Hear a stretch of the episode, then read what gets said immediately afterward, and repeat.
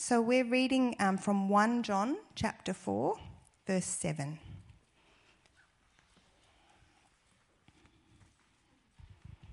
One John chapter 4, verse 7. It's right at the back of your Bibles. Dear friends, let us love one another, for love comes from God. Everyone who loves has been born of God and knows God. Whoever does not love does not know God, because God is love. This is how God showed his love among us. He sent his one and only Son into the world that we might live through him. This is love. Not that we loved God, but that he loved us and sent his Son as an atoning sacrifice for our sins. Dear friends, since God so loved us, we also ought to love one another. No one has ever seen God. But if we love one another, God lives in us, and his love is made complete in us. This is how we know that we live in him and he in us. He has given us his Spirit. And we have seen and testified that the Father has sent his Son to be the Saviour of the world. If anyone acknowledges that Jesus is the Son of God, God lives in them and they in God. And so we know and rely on the love God has for us. God is love. Whoever lives in love lives in God and God in them. This is how love is made complete among us, so that we will have confidence on the day of judgment. In this world, we are like Jesus. There is no fear in love, but perfect love drives out fear because fear has to do with punishment. The one who fears is not made perfect in love. We love because he first loved us. Whoever claims to love God yet hates a brother or sister is a liar. For whoever does not love their brother and sister whom they have seen cannot love God whom they have not seen. And he has given us this command anyone who loves God must also love their brother and sister. Thank you, Ruth. Good morning, everyone. Um, oh, that's nice when people reply. It's a joy and a privilege to be going on this journey together. It can be dense at times, I'm aware, but uh, I trust that it is rich and, and worthwhile. I think it's worthwhile, otherwise, I wouldn't be here. Anyway, um, I wanted to start. I want, I, want, I want you for a moment to think about your best friend. I want you to, to think back to when you first met. And I want you to remember how you felt about them in those early moments. Maybe you were a bit wary, maybe unsure about opening up. Perhaps you were excited for this new opportunity to get to know a new person. Uh, maybe you clicked straight away and you just, you just got on like a house on fire. Or maybe you hated each other until something brought you together. Uh, I know when I first met my wife, Chloe, to be honest, I was pretty indifferent. She was a person, I was a person, and that was about as far as it went. It wasn't until we started spending more time talking to each other getting to know one another, that I really started to like her. And as you think about your friend, I suspect that your experience was something similar. Uh, there, it was as you got to know them, as you spent time with them, as you understood who they really were, that you liked them, that you loved them more and more. Together, as you peeled back the layers on each other's lives, as you found out more things to love about the other person. And now I think we go through a similar kind of process with our great God. As we understand more and more about who He is as Father, Son, and Spirit, we are drawn into even deeper and richer love with the God who made us and loves us and saved us. And that is what today in particular is about. Today, we are going to unravel some more of what we've been seeing of God and who He is. And that, I trust, is going to capture our affections, capture our hearts, going to fill our longings to be more like Him, to love Him more, to have our own hopes and dreams and passions to be directed by Him in all of His Trinitarian glory and beauty. Because ultimately, that, that is what worship is. It is words and actions and lives that are shaped by a deep love for God and all that He is and all that He's done. Worship happens when our affections are directed to the one worthy of our adoration and praise. And that is why, as our hearts are captured by these truths today, uh, today is about our Trinitarian worship. The plan for today, so you know where we're going, uh, we're going to start with God Himself and see how His triune nature is what gives Him the capacity to love. Uh, we're then going to flow out from that to see how the, the Trinity enhances for us just how lovable God is. His triune nature is the key to unlocking our affections towards Him. Then we'll see how God, as Trinity, is the one who enables us to love, uh, to love Him, uh, that we could never love God without His triune work in our hearts. And then finally, we'll reflect a bit on how uh, the Trinity helps us to love one another, gives us the capacity to love those around us. So hopefully, we may ready our hearts this morning for the transforming work of our beautiful God. First up, the Trinity enables God to love. Uh, one of the most well known and beautiful and succinct and cherished verses in all of Scripture for telling us what God is like uh, came in our reading this morning. Uh, in 1 John 4, where we read, Whoever does not love does not know God because God is love. God is love. And you may have noticed John said it again down in verse 16 God is love.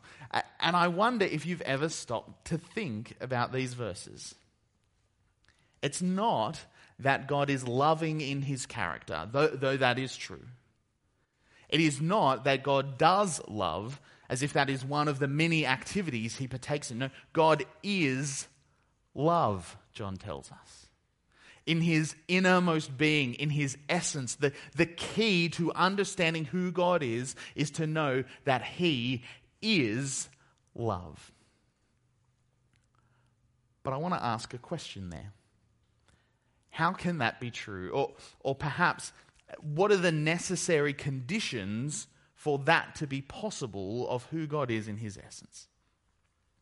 I want you to consider for a moment, uh, imagine a God who is not triune a, simple monad, single person God, one who is all powerful, who has existed for all eternity before the creation of the world, what would that kind of God be like? How would you describe that God? Why might that kind of God create? Why would that God produce the situation where there is something rather than nothing? Well, one of the earliest answers to this kind of question it comes in Enuma Elish, which is the, the Babylonian creation myth. Bit of ancient history for you. Uh, in their head, the god Marduk, this big fella here, he creates humankind so that he and some other weird god friends who happen to be around, so that he can have slaves. So he can sit back and relax and enjoy the labor of his human workforce. And I think that makes a bit of sense, doesn't it? I suspect for many of us, if we, if we imagined we were a God for a moment with all of that power, wouldn't you want to do something like that? If God was just a single person, solitary, alone for all eternity, of course, that kind of God would create for his own satisfaction. Create a world, create a humanity to fulfill a lack within himself to fill his needs, make his experience of life, whatever that might mean for a God, a little more comfortable, a little more easy. Even, even if that kind of God created out of desire for relationship, it would be a selfish desire, a selfish relationship. It's not relationship about love, but about this lonely God no longer feeling lonely a single person monad God is ultimately a selfish God. But, friends, that is not our God. Our God is triune, Father, Son, and Spirit, and has been for all eternity. Our God has existed forever as deeply loving Father who delights in lavishing his affection upon his Son and his Spirit. Our God has existed forever as beloved Son, adoring his Father and reflecting that adoration over, as it overflows to the Spirit. Our God has forever been Holy Spirit, an outpouring of that shared love between Father and Son. Our God does not create for his own satisfaction.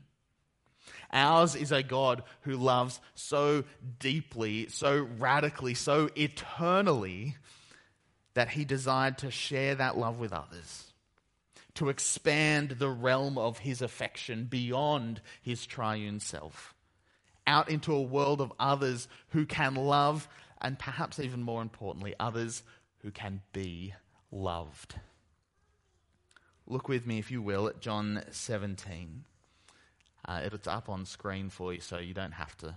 It's, I made it easy for you. John 17, from verse 24, Jesus prays, Father, I want those you have given me to be here where I am and to see my glory, the glory you have given me because you loved me before the creation of the world. Righteous Father, though the world does not know you, I know you, and they know that you have sent me. I have made you known to them and will continue to make you known, in order that the love you have for me may be in them, and that I myself may be in them. Do you hear through that all of these rich tones of love? You loved me before the creation of the world we know that the Son was with the Father for all eternity. And here, Jesus gives us insight into what that eternity looked like. It was shaped by love. A father's immeasurable, unstoppable, perfect love for his son. The whole, the whole reason, as well, we see here for sending his son, the Father's plan A from all eternity of sending Jesus to save humanity, the humanity they would create from their own sin, it is right there in that very same love. Jesus says at the end, in order that the love you, the Father, have for me, the Son, that that love may be in them, is why he came. The whole grounds for redemption, the whole grounds for creation, even, is so that humanity, that you and I, may experience the very love that the Father has for the Son. It was the overwhelming love of the Trinity that inspired them to create, so that others may experience that love as well. I want to introduce you here to a brother from history. Those who came on Wednesday met many of them. Uh, this today is Richard of St. Victor. Uh, he was a medieval Scottish philosopher and theologian from the 13th century, and Richard wanted to demonstrate that this doctrine of the Trinity was not unreasonable, but was in fact necessary when argued from pure reason. Uh, his approach has a lot of flaws. Uh, most obviously, as we noted last week, uh, to know God, God has to reveal himself. And, and, throughout his work, Richard, he doesn't explicitly refer to the Bible, but Nevertheless, uh, his argument contains a lot of rich and useful reflections on God and his triune nature. You see, for Richard, God had to be triune. For God to be God, to be supreme in all forms of virtue and goodness, he had to be supremely loving. Richard said, true and supreme charity cannot be lacking. And there's more of a quote, but I'm not going to read it. But, but for, for that love, for that charity to be supreme, it had to be directed towards one deserving of that love. It couldn't be principally directed towards anything in creation. A creation falls short of God's glory. It's imperfect, it's temporal, it's time bound, it's not eternal like God is. Supreme charity can't be directed towards oneself. That, that would be selfish love, not interested in others. No, supreme divine charity must be directed to another equally supreme, equally divine. There must, concluded Richard, be plurality in the divine unity. Uh, C.S. Lewis, who we're probably more familiar with, he makes a similar point. He says, All sorts of people are fond of repeating the Christian statement that God is love, but they seem not to notice that the words God is love have no real meaning unless God contained at least two persons. Love is something one person has for another. If God was a single person, then before the world was made, he was not love. But for Richard, a, duality of persons was insufficient. A love shared between two becomes insular, looks only to the delight of the other, the joy that they experience because of that love between just the two. Richard reasoned there must, in fact, be a third. A third equally deserving of that love, so that the two may share that love with another. Love so perfect that it overflows from them too. And that is exactly the kind of triune love we see in God. Love of a father for his son that overflows to his spirit. Love that together they delight to share with their creation. A creation made so that others may share in their love. Isn't that a beautiful and glorious picture of our God? And I want to pause for a moment and, and keep dwelling on this thought for a second. The beauty of our God is because He is Trinity all the things that we love about God can only be true of Him because He is triune. God creates because He loves. And He loves and loves essentially in His essence, in His very being, eternally because He has eternally been Father, Son, and Spirit. It, it's, not, it's not as if at some point before creation, uh, God became a father.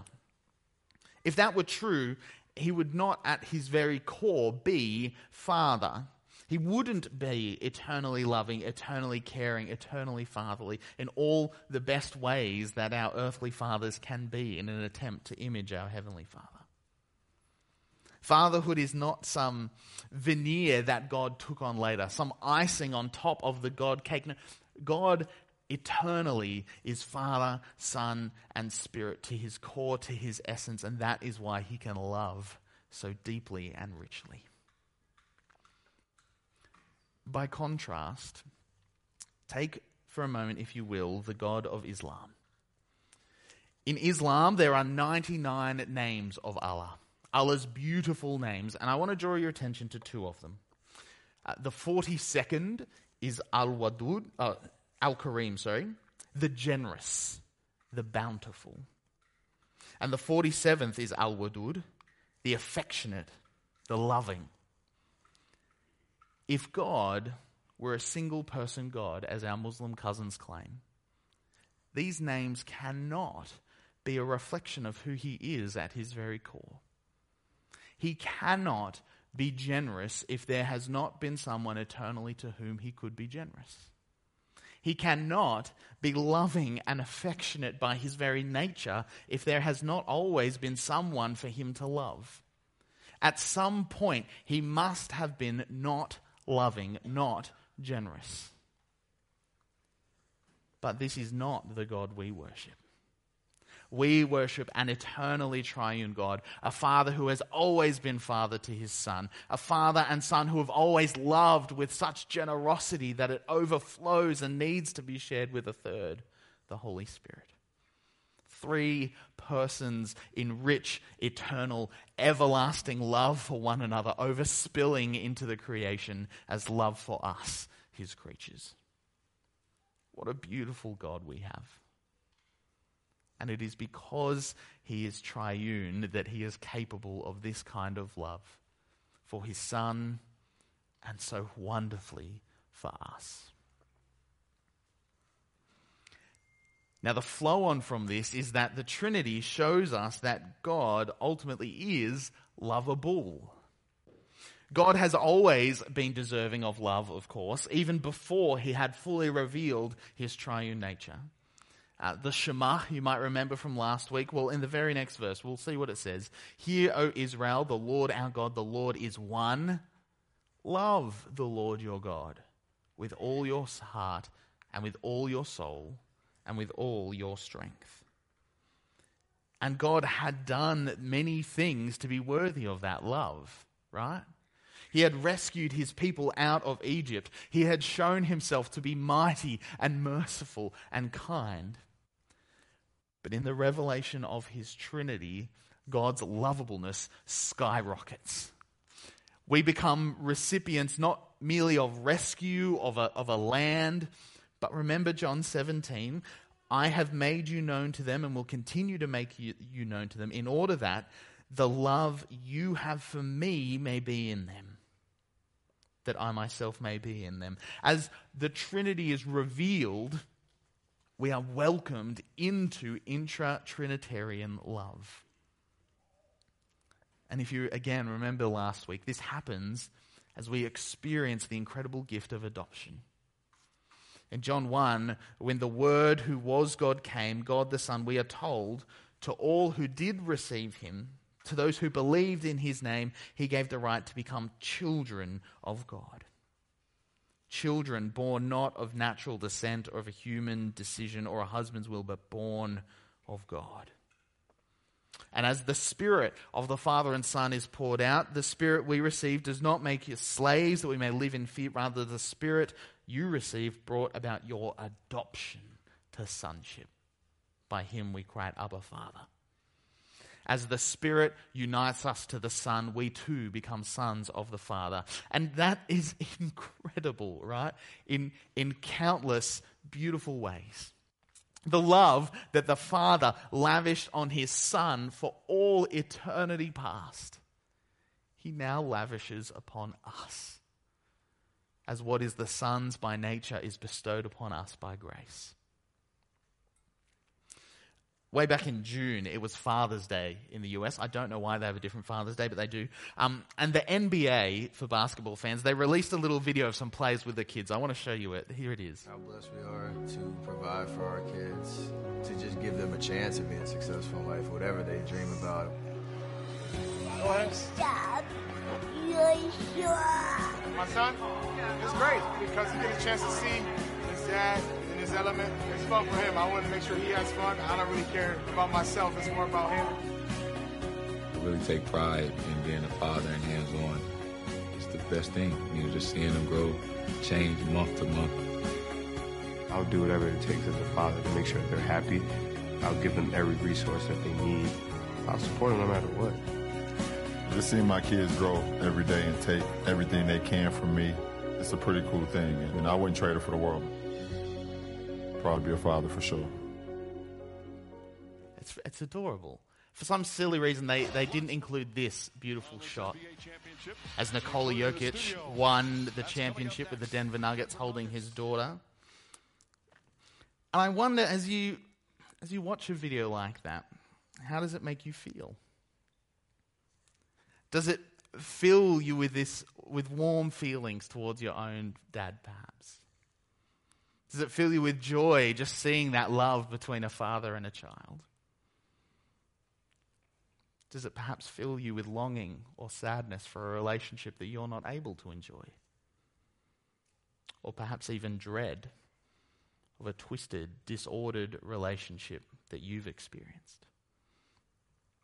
Brothers and sisters, if, if those last two are true for you, I, I just want to take a moment to say how deeply I'm sorry that that is in your experience lost loved ones, the brokenness of our sinful world, earthly fathers who aren't what they ought to have been. I, I grieve with you.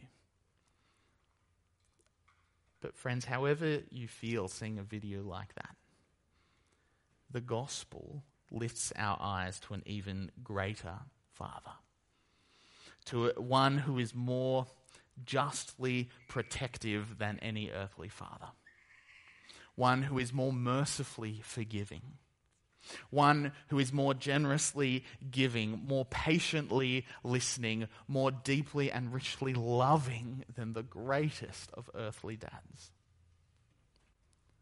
Because his perfect eternal love for his perfect eternal Son is now given to us by his perfect eternal Spirit. What a blessing!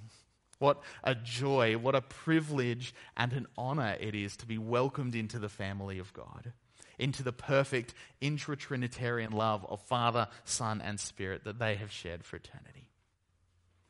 Who could possibly be worthy of a greater love, worthy of all our adoration, of our worship, than our Trinitarian God who made us, who saved us?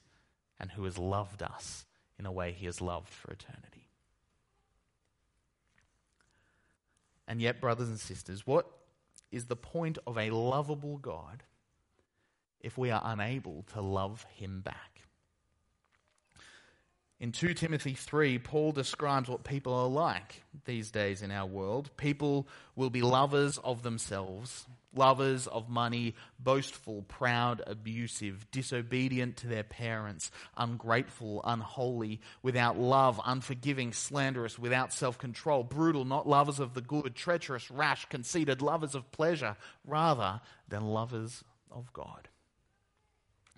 And in case that's not enough, hear these words that are repeated throughout Scripture Psalm 14, Psalm 53. Paul quotes them in Romans 3 There is no one righteous, not even one. There is no one who understands, no one who seeks God.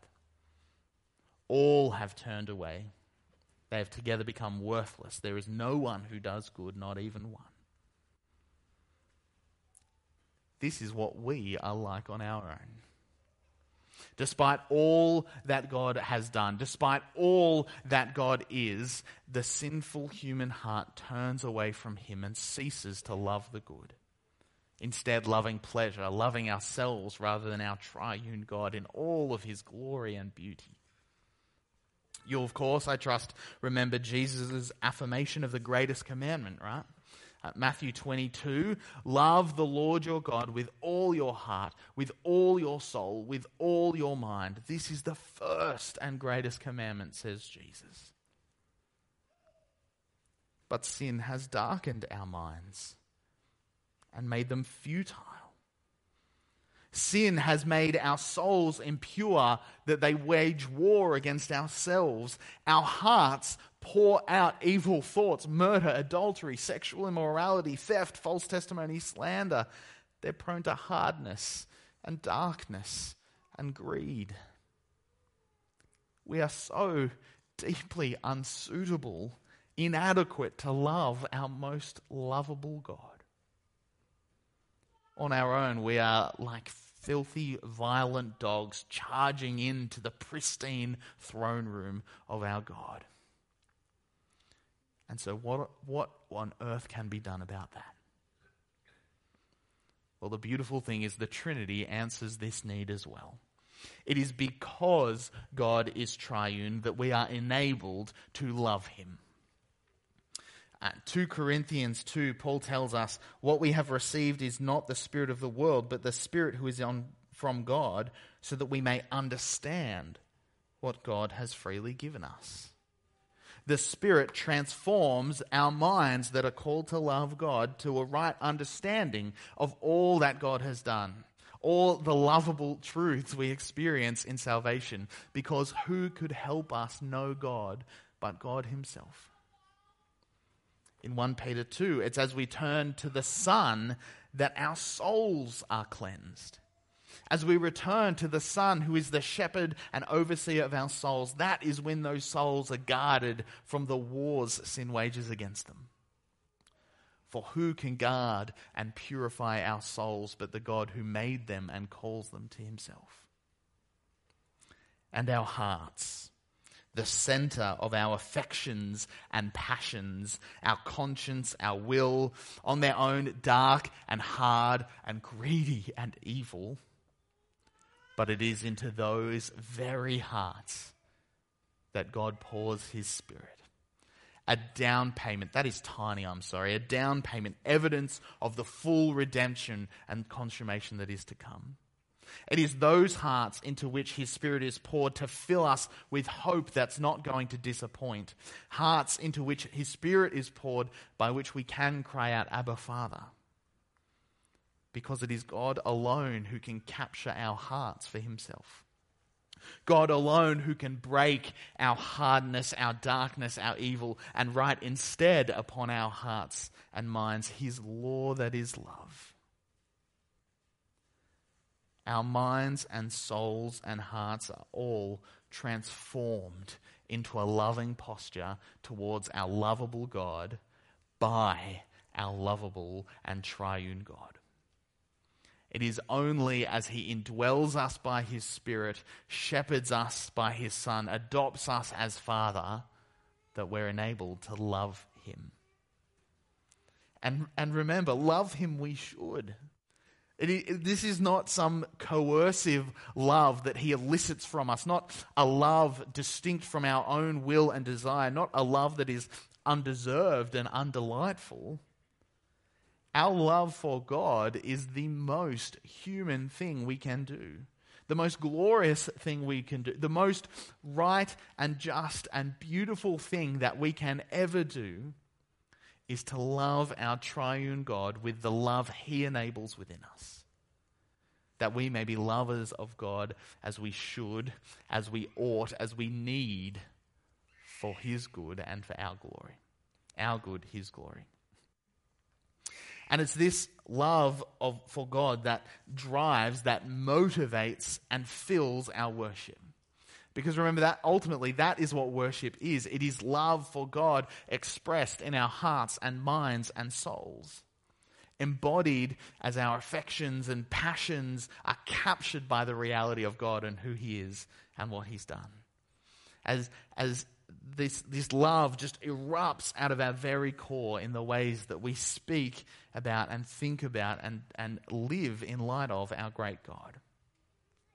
Love and worship that is enabled by God in His triunity. Michael Reeves has a beautiful little one liner. We become like what we worship. We become like what we worship. And, brothers and sisters, we worship a God who is love. A God as, who, is, who, as Father, loves the Son and the Spirit. A God who, as Son, loves the Spirit and the Father. And, and the Spirit loves Father and Son. And so, as we worship Him, we become like Him. Our affections are, uh, are directed rightly towards Him and only increase in their strength and depth as we become more and more and more like the God we worship and love. But I want to take it a, a, step further if I can. Our worship of God isn't just something we do in ourselves, but actually, but something that God does in us, and us in Him, in fact. Our friend Robert Letham, we met last week, putting it another way, from the side of God, the worship of the church is the communion of the Holy Trinity with us, his people. We're inclined to view worship as what we do, but it is first and foremost something the triune God does. Our actions initiated and encompassed by His. Even our worship of God, our love of God, the greatest, the most beautiful, the most human thing we could ever do, is completely enabled by our triune God. It is first a thing He has done. What, what a gift from God. Our right love directed towards Him is something He is doing in us day by day. Again, for our good and for His glory. Letham again gives us a rich conclusion to this and guides us to our next point as he says, uh, We are called to worship the Holy Trinity, to live in loving, joyful union and communion with the Holy Trinity. And precisely because of that, to live in loving communion with other human beings. The Trinity helps us love others. I'm sure you'll recall the next line uh, that Jesus says after telling us the greatest commandment. And the second, he says, is like it love your neighbor as yourself. Much like as the ravenous impact of sin has overtaken our lives and our attitudes towards God, sin too has turned our hearts away from one another away from other human beings, people made in the image of God, worthy of love and honor. Instead, our sin turns our interests inwards. Again and again, we have to be told do nothing out of selfish ambition or vain conceit. No one should seek their own good, but the good of others. Let us not become conceited, provoking, and envying one another. We need to hear this because these are the inclinations of our selfish hearts. And much of what we've already looked at does help us put our sinful, selfish sins to death. Uh, it helps us love our neighbor as well. The Father is transforming us into the likeness of His Son by the work of the Spirit. His Son, who I'm sure you'll know, in his earthly life, looked not to his own interests, but to the interests of others. In the Trinity, though, I think we're as well offered this rich framework for understanding the other, for valuing the other, that forms just this another stake in the ground in our motivation for loving other people. Uh, those who came on Wednesday will remember we talked a little bit about social trinity. It's, it's this theological issue that arises when we think of personhood in an upward sense things go deeply wrong when we start with our human experience to define what makes a person a person and apply that to God. Uh, to do so, it would be like taking a painting of a flower and using it to tell a flower what that flower ought to look like. Uh, to say to a radiant sunflower that its colors are wrong, its petals too many, too detailed, its seeds too neatly spiraled. That's, that's not how a painting works. The flower is not defined by the painting. No, the painting is defined by the flower. That took me so long to get to work, and no one even oohed. thank you, David. When we flip that instinct on its head, when we let God define personhood, as we ought to let God define all aspects of the world He has made, there we're, we're provided with a picture that is not only more accurate for our thinking on who God is, but that is a far more beautiful picture for understanding ourselves and those around us. Peter Toon, an Anglican theologian, he said it like this The Christian understanding of personhood flows from the Christian doctrine of the three persons who are God. If God is simply a monad, then he cannot be or know personality. To be personal, otherness must be presented together with oneness. The one must be in relation to others.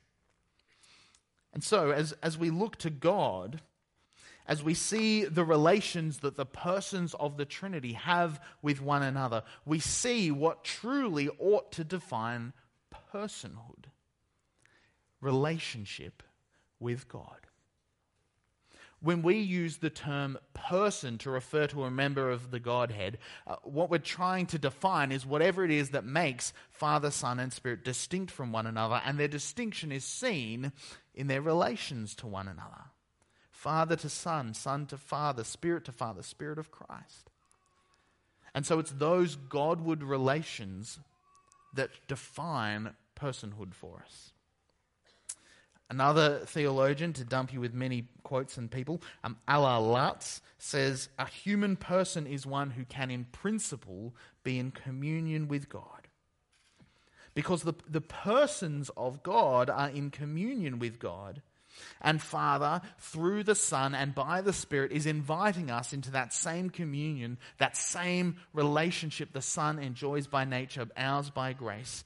And I, I think this this recognition has the power to transform the way we think about people around us. If they were, as our modern world defines personhood, distinct centers of self consciousness, then what is primary about other people is not their ability to relate, but their difference. the fact that they are other, that they are distant, that they are ultimately incomprehensible in fullness. But the Trinity shows us personhood is about relationship. Therefore, other people cannot be seen as objects to be used for our advantage.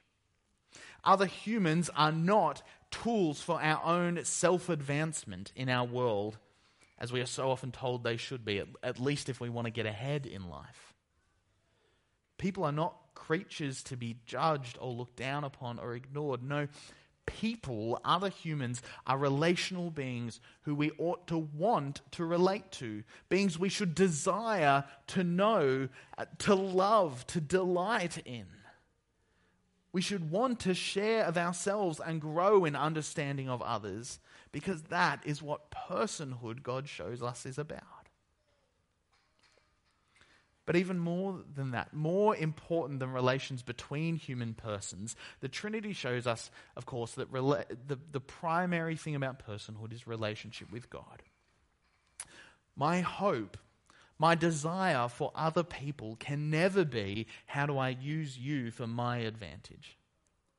My hope and my desire for other people can't be restricted just to enjoying one another in relationship. No, our hopes and our desires for other people should always, first and foremost, be that they would be in relationship with God. That's what makes us people, what makes us truly human, in fact, it's relationship with God, with the Father, through the Son, and by the Spirit. My friend Letham helps us once more. Pervasion by the Holy Spirit establishes our humanity. He makes us what we ought to be. And what we ought to be, of course, as we heard from Jesus, is to be lovers of neighbor and lovers of God as sons of our Heavenly Father. All of it enabled and motivated and shaped by our Trinitarian God. Brothers and sisters, our God is triune. One God, three persons. Three persons, one God. And because God is triune, He is relational, He is eternally Father, Son, and Spirit, that is why He's able to love. In His very essence, to His core, from before all time, He always was and always will be love because He is triune. And because God is triune, He's lovable. He adopts us into family. He makes us sons. He is more than just a God. He is our Father, our brother, our transformer. He loves us and invites us to love Him. Because God is triune, He can help us love Him. He indwells within us. He enables and works in us the very acts of worship that delight in Him as His Spirit makes us more like His Son. And because God is triune, we can love one another. His Trinity shows us true personhood is found in relationship, most powerfully our relationship with Him. And it's the potential for that relationship that makes us human persons. That one relationship that we ought to be inviting every person to that they may experience the ultimate relationship with the triune God who made them, loves them, and saves them. The Trinity shapes and molds all our affections about God, our worship of Him, our affections towards each other, all of that pouring out of how we feel about our triune God. And so praise Him, Father, Son, and Holy Spirit, for being loving, for being lovable, for enabling our love of Him and one another. Because our triune God is love.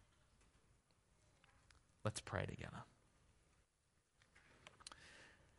Father, we are so deeply thankful for the triune nature you have shown us of yourself, your Son, and your Spirit. That you are a God who can love deeply, who is deeply lovable, who enables our love of you and of one another. And so, Father, we pray that you would keep working in us by your Spirit to make us like your Son, to love you more and more, and others more and more as we worship you and live for your glory. Amen.